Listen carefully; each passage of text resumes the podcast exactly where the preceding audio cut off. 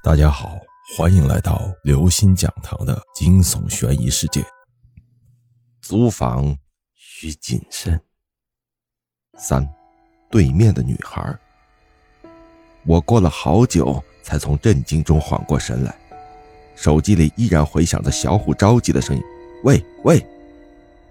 我急忙将刚才发生的事情告诉了他，他沉默了一会儿，说要过来陪我。二十分钟左右。我听到了敲门声，小虎过来了，我紧张的心这才稍稍缓解了一些。小虎见我脸色苍白，叹了口气说：“哎，没想到我还是晚了一步。那阵在楼下的时候，我就看见你房间的窗前站着一个黑影。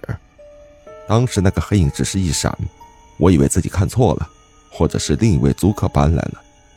加上担心你害怕，我就没有说出来。”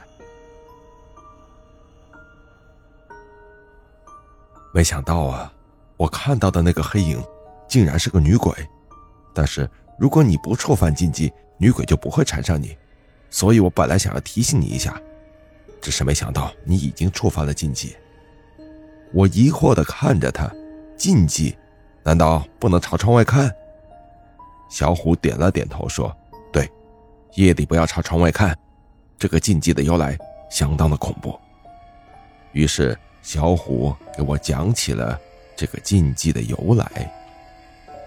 据说曾经有一个男孩住在公寓里，他长得不丑，而且也不算穷。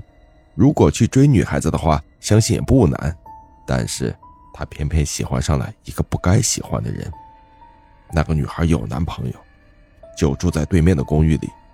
每天晚上，男孩都会把灯关掉，然后躲在窗前，偷偷的。看对面公寓里的女孩，他从来没有想到得到那个女孩，他只是觉得能够这样一直看着她就已经很幸福了。但是没过多久，他就发现一件事女孩并不幸福。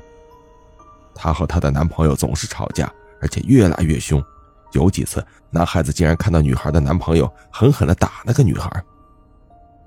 男孩心疼这个女孩，但知道。那是人家的事情，自己只是一个外人，根本无权过问。有几次在楼下小区里，男孩与女孩擦肩而过，看着女孩脸上的伤痕，他几次想要说什么，但最后话都咽回了肚子。结果在一天晚上，男孩发现女孩和她男朋友又吵了起来，她男朋友狠狠地打她，她这次没有像往常那样始终躲闪。是不是他还会还手？可能因为这个原因吧，她男朋友更加愤怒，居然跑到厨房拿了一把菜刀。男孩看到这里，浑身猛地一震，但随即他觉得那肯定是她男朋友在吓唬她，情侣之间吵架怎么可能呢？接着他就看到女孩的男朋友手里的菜刀狠狠地朝女孩砍了下去。躲在暗中看着这一幕的男孩吓傻了，浑身颤抖不止。直到女孩的男朋友停下手，女孩倒在血泊之中一动不动，男孩才反应过来发生了什么。他最心爱的女孩被杀死了，他目睹了这一切。他拿起手机想要报警，但是幺幺零三个数字按出来后，他的手却迟迟没有点下拨出键。如果自己报警了，那么自己偷窥的事情就一定会被别人知道的，到时候。自己的形象就全毁了，自己根本无法再像现在这样生活。而且，那个女孩的男朋友好像有黑道背景，如果被他知道是自己报的警，那么自己肯定会遭到报复。这是他心中所想的，于是他放下了手机。但是男孩怎么也不会想到，他的举动给自己带来了无尽的恐怖。